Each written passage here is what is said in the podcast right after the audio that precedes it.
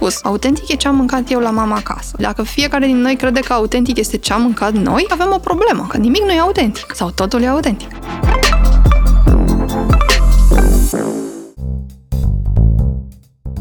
Salut! Eu sunt Paul și ce asculți acum este Familiarul Exotic, o emisiune despre oameni și faze produsă de Vice România în colaborare cu Iscoada, o platformă editorială dedicată cercetărilor antropologice și științelor sociale conexe. În episodul pe care îl asculți acum vorbesc cu Adriana Sohodoleanu, proaspăt doctor în sociologie la Universitatea din București, unde am avut o teză de cercetare pe noua bucătărie românească și uh, pe lângă aceasta sunt implicată în diverse proiecte care țin de educație culinară. Despre cum a ajuns mâncarea românească să fie considerată fine dining, dar și cei noua bucătărie românească. Totodată ai ocazia să afli și ce ascundeau cărțile de bucate din comunism dincolo de rețete.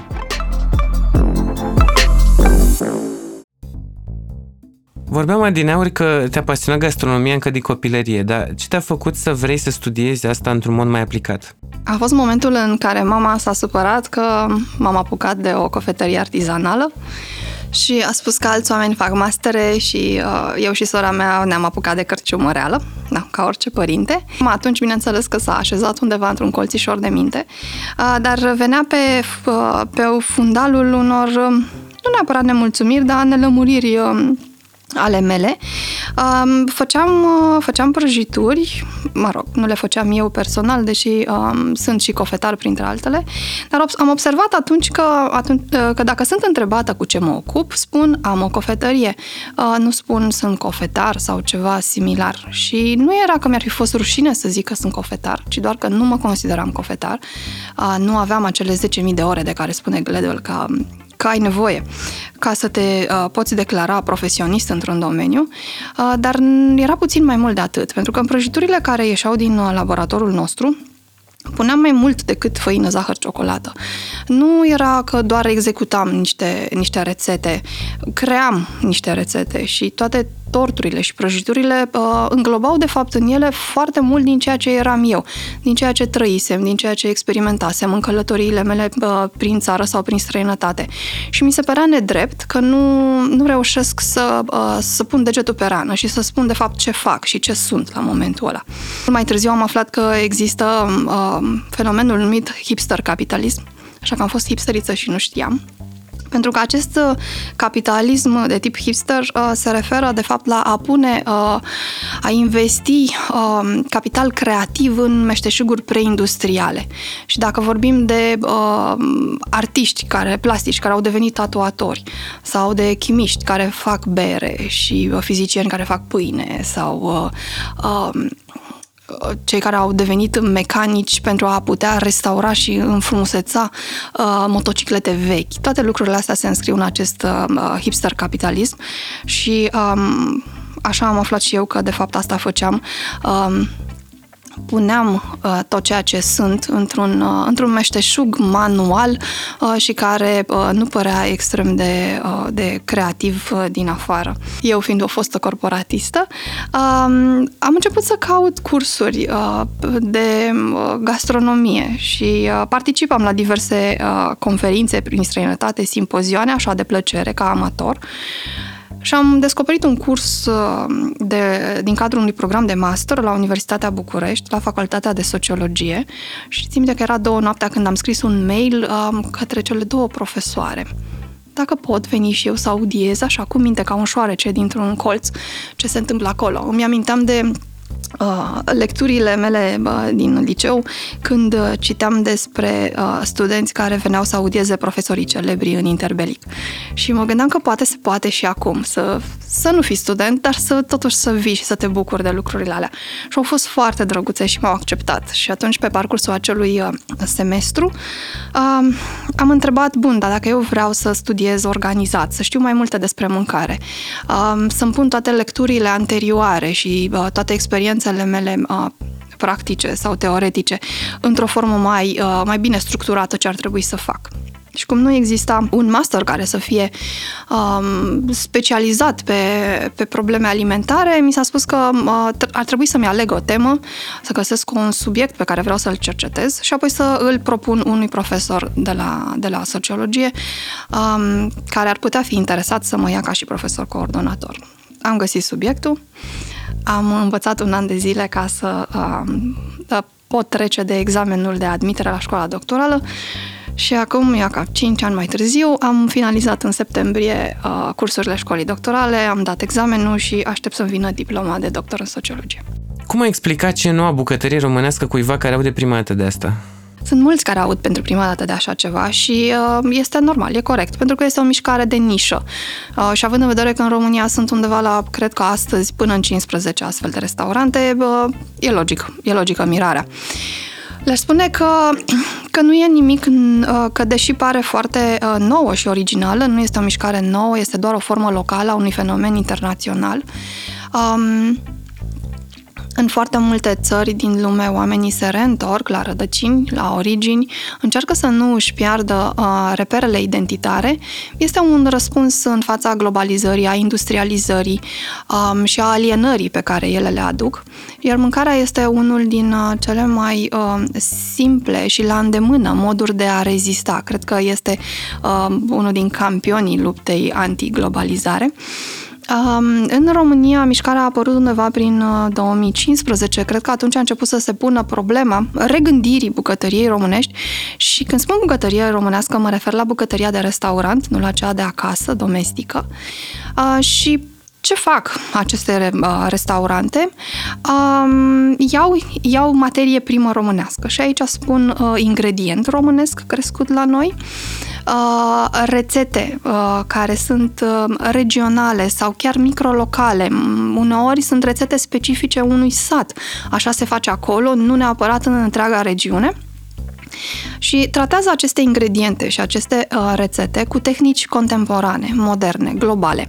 Uh, ceea ce rezultă este o farfurie care uh, este suficient de departe de uh, de punctul de plecare, de acea rețetă uh, românească, însă uh, este o farfurie care uh, surprinde pe mai multe, mai, pe mai multe niveluri.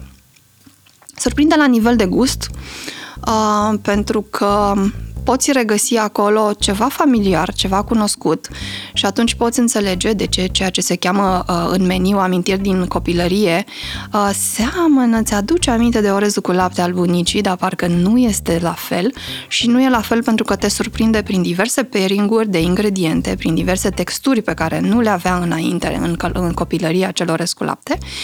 Uh, te surprinde însă și prin modul în care este uh, aranjată farfuria, este o bucurie pentru ochi, există o estetică um, care se regăsește nu neapărat în, doar în farfuriile noi bucătării românești, este un stil uh, de plating care se folosește global în ultima vreme.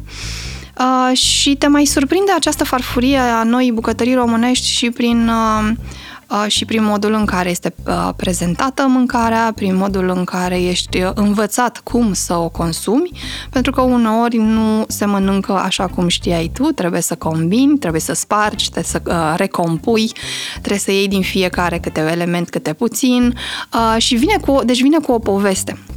Ea este o poveste în sine toată noua, noua bucătărie românească și um, e normal, pentru că pare că în ziua de astăzi nimic nu mai poate exista fără o poveste în spate. Deci să înțeleg că nostalgia e o componentă importantă aici. Da, nostalgia e foarte des uh, utilizată în farfuriile noi bucătării românești. Acum uh, eu mă întrebam în, uh, pe parcursul cercetării mele dacă este doar o etapă sau va continua. Mă întrebam și pentru că la un moment dat nu vor mai fi foarte multe feluri de mâncare, poate, pe care să le uh, resusciteze într-un fel sau altul. Uh, orez cu lapte, griș cu lapte, gogoși, cozonac, pască și alte lucruri, sarmale, uh, mâncarea de urzici, neapărat vreau să o menționez pe mâncarea de urzici, pentru că este unul din cele mai bune exemple de ce înseamnă noua bucătărie românească uh, urzicile au fost dintotdeauna asociate cu, um, cu sărăcia. Este o mâncare uh, inițial uh, rurală, nu? Că acolo se, se găsește și care a trecut și în bucătăriile uh, urbane. Uh, o mâncare însă pe care um, cei um, care se considerau um, cu gusturi rafinate nu ar fi acceptat-o uh, la ei în, uh, în farfurie. Uh, și uh, urzicile și leurda de altfel, o altă plantă din flora spontană, uh, au făcut furori în ultimii doi ani în bucătăriile acestor restaurante.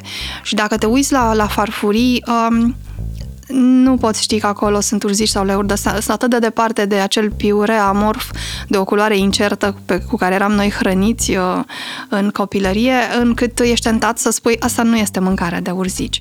Dar apoi guști și ceva din, din gustul acela îți, uh, îți spune că da, este și intervine nostalgia și uite cum urzica poate fi și ea o madlenă pentru fiecare din noi. A fost acest hype pe parizerul servit pe o foaie de ziar scânteia de la restaurantul Caiamo și că tot vorbeam de nostalgie, ce ar putea însemna un preparat ca ăsta pentru cineva născut după 2000? Ah, bună întrebare!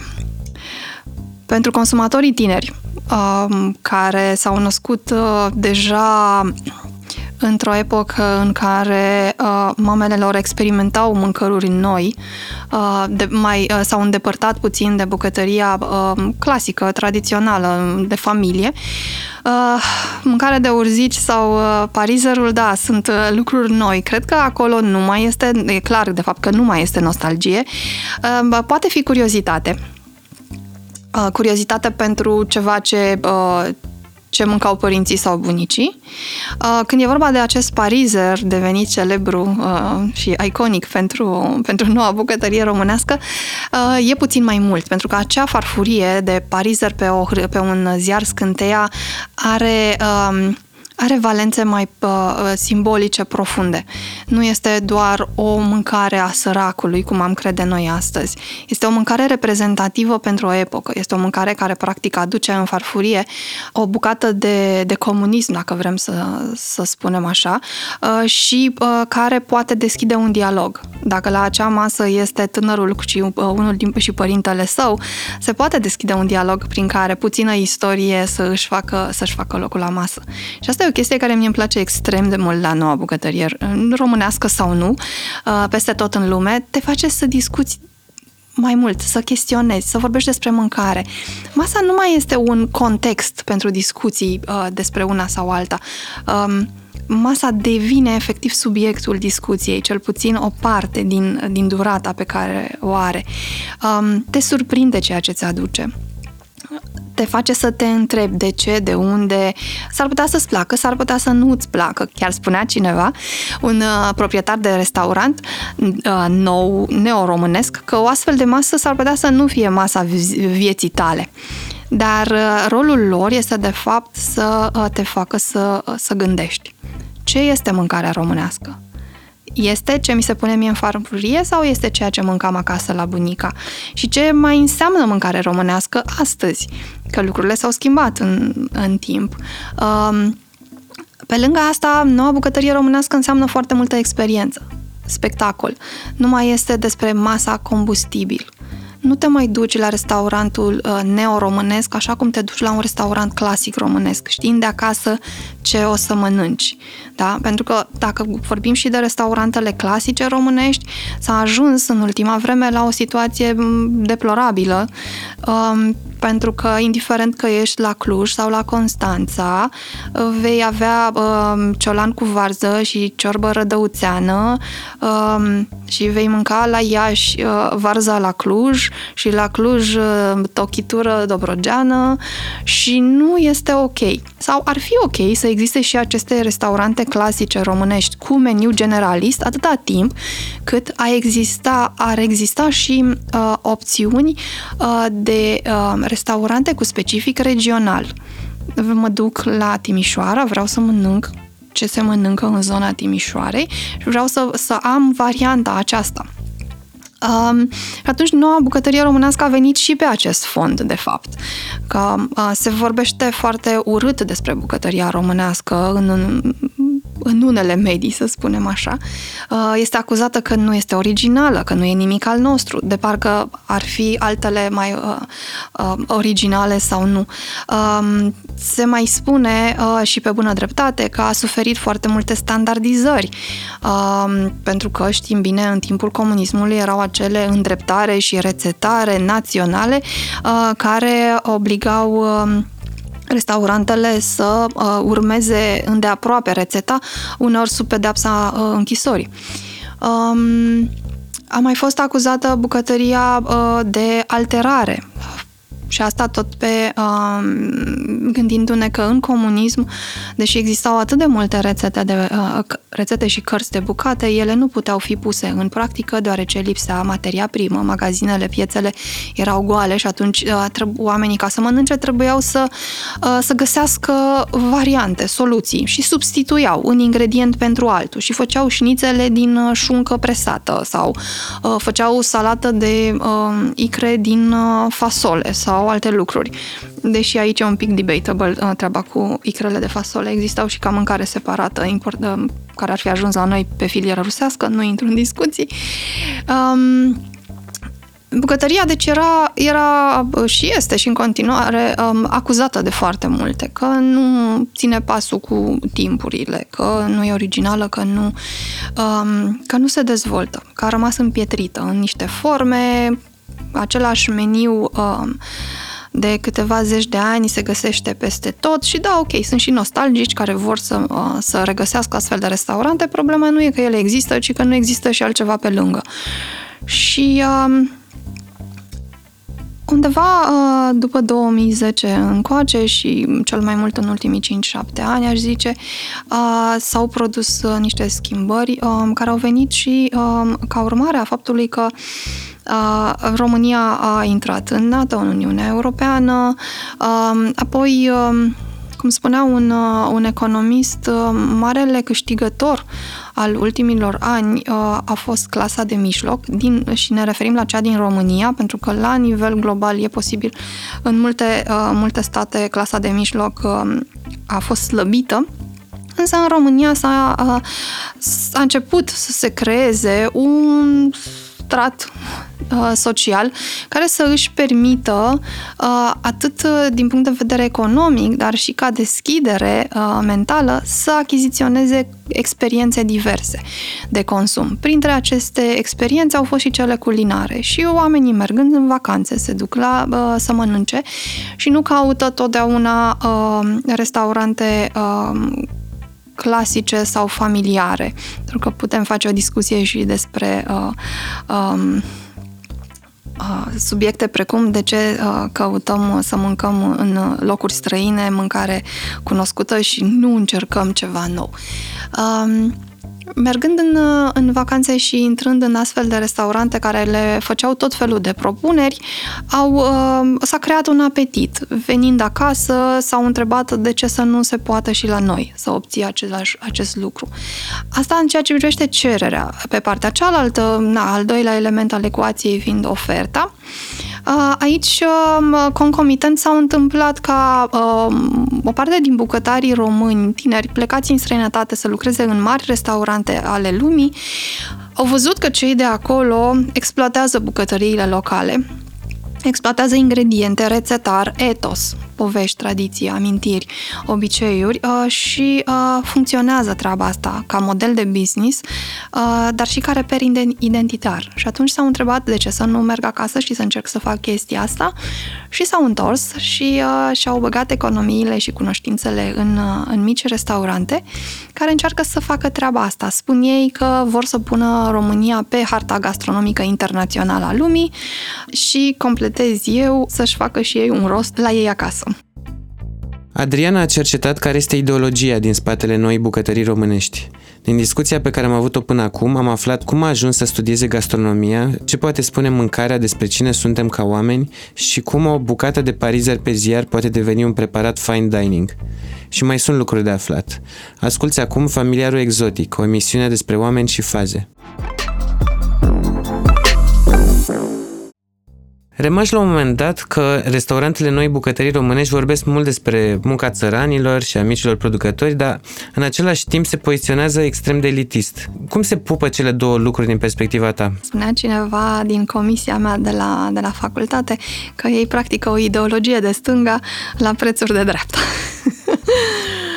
se pupă, deși e puțin mai mult de explicat, poate.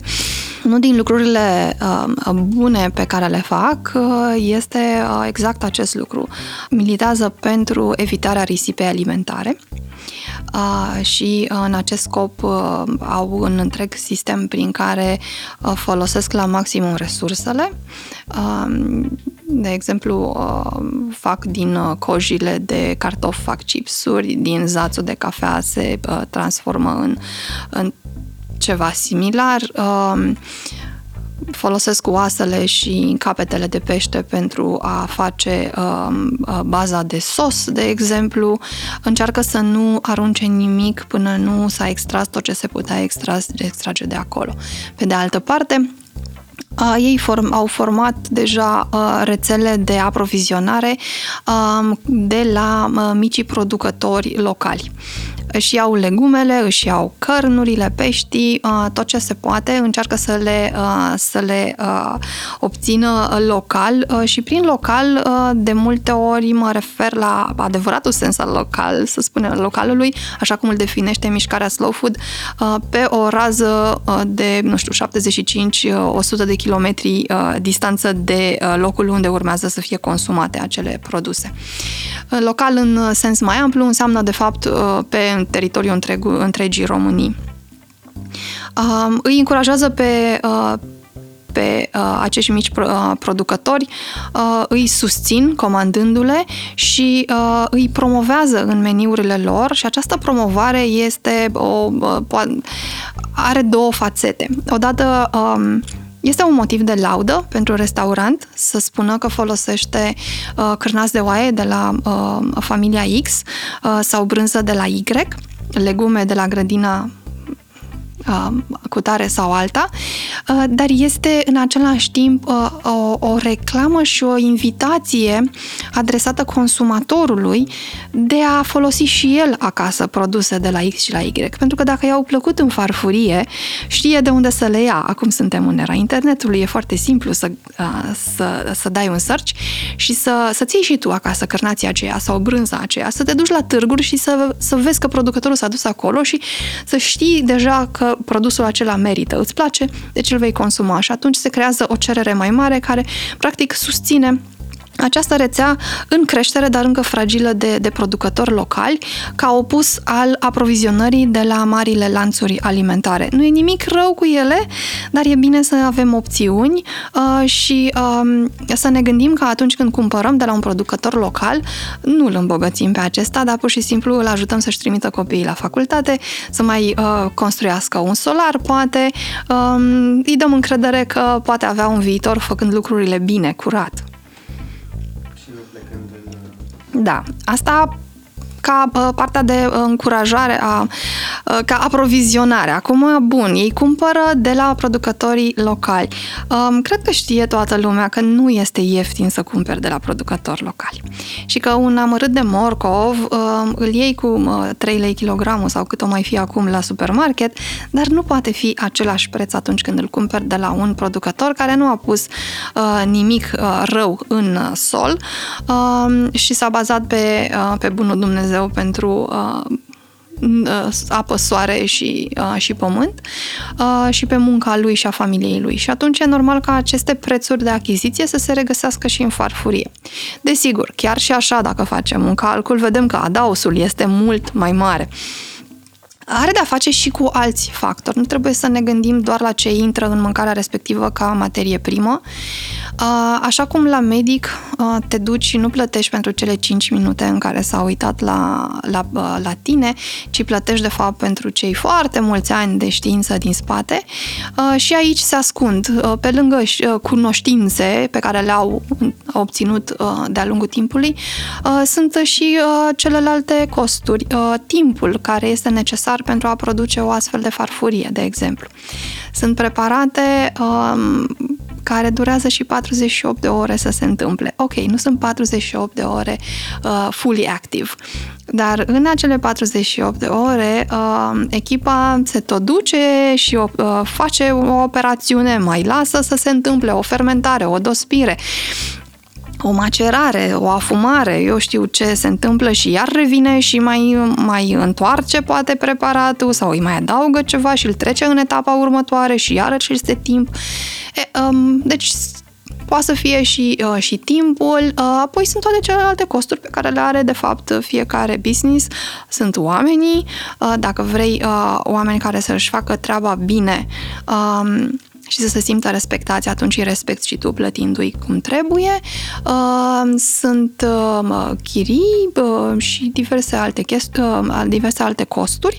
Asta dacă vorbim la un nivel strict material, ca să spunem așa. Dar există și un premium acolo și e normal să fie așa, pentru că ei nu s-au poziționat ca uh, uh, restaurante accesibile, nu sunt, nu sunt tratorii, nu sunt cafeterii sau restaurante simple, ei îți spun că de fapt îți vând o experiență. În momentul ăsta, automat, va costa mai mult și e ca atunci când cumperi ceva de firmă, nu, nu cumperi doar pentru că își face treaba, că este un produs funcțional, ci îl cumperi și pentru prestigiul pe care, uh, prin asociere, acel produs ți-l, ți-l dă și ție, îl, uh, îl revarsă și asupra persoanei tale. Și există studii, de cons- studii ale consumului în, uh, în această epocă postfordistă în care trăim și care spun că s-a, suntem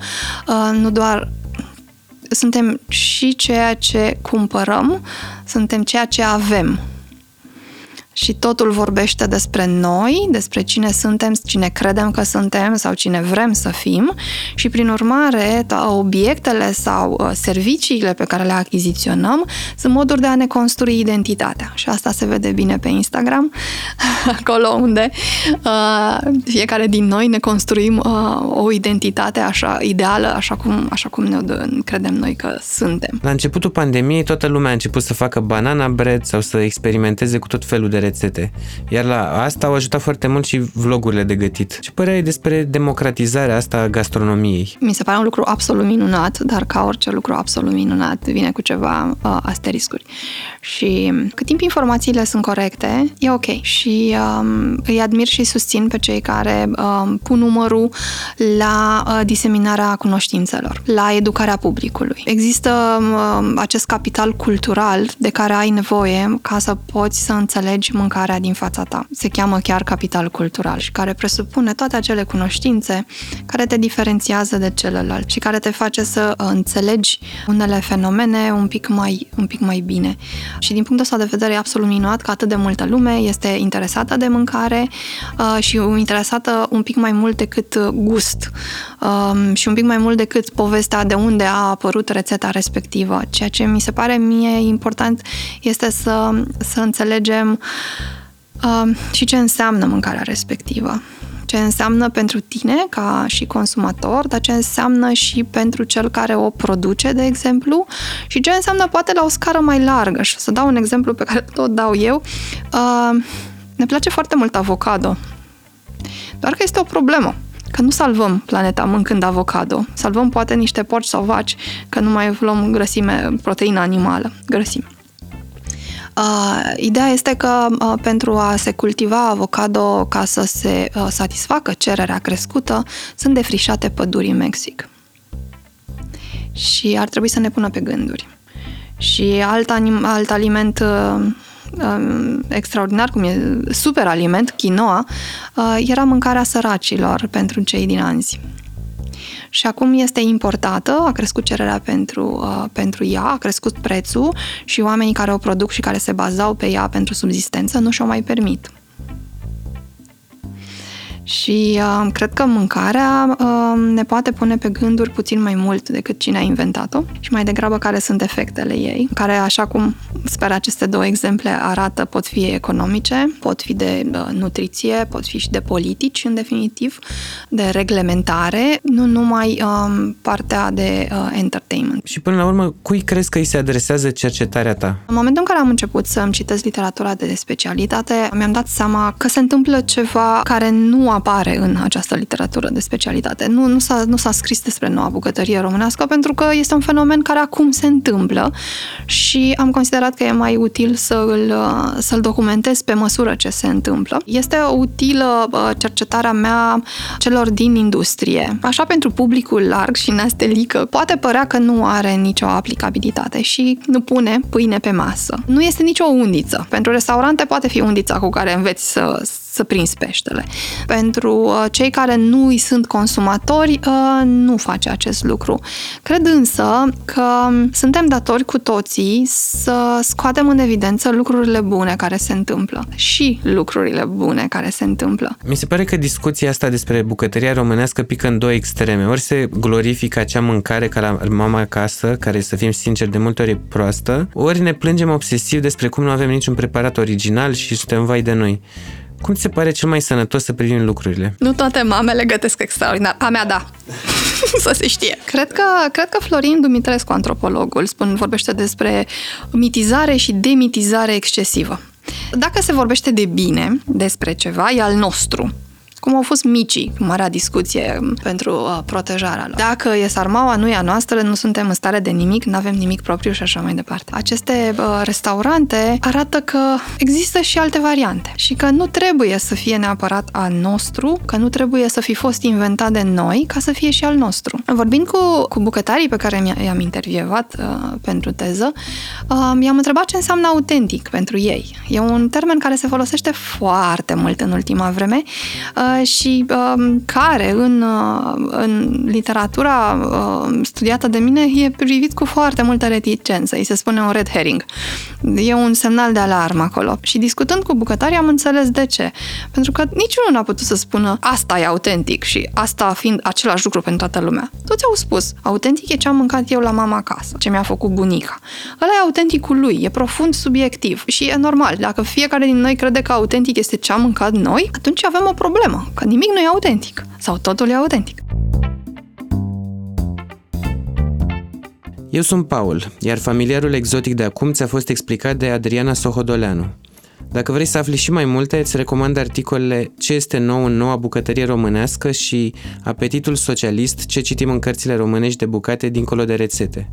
Sper că ai găsit aici răspunsuri la dileme și că ți-am deschis urechile către curiozități de care n-aveai habar. Acest episod a fost realizat cu sprijinul Laurei Maria Ilie și Raluca Imoșescu Bumbac din echipa Iscoada și Roxandra Pătrașcu Maian și Răzvan Băltărețu din echipa Vice România. Nu în ultimul rând îți recomand să rămâi pe zonă. Vei afla cum privește societatea adulții necăsătoriți Fritz Ferracopi.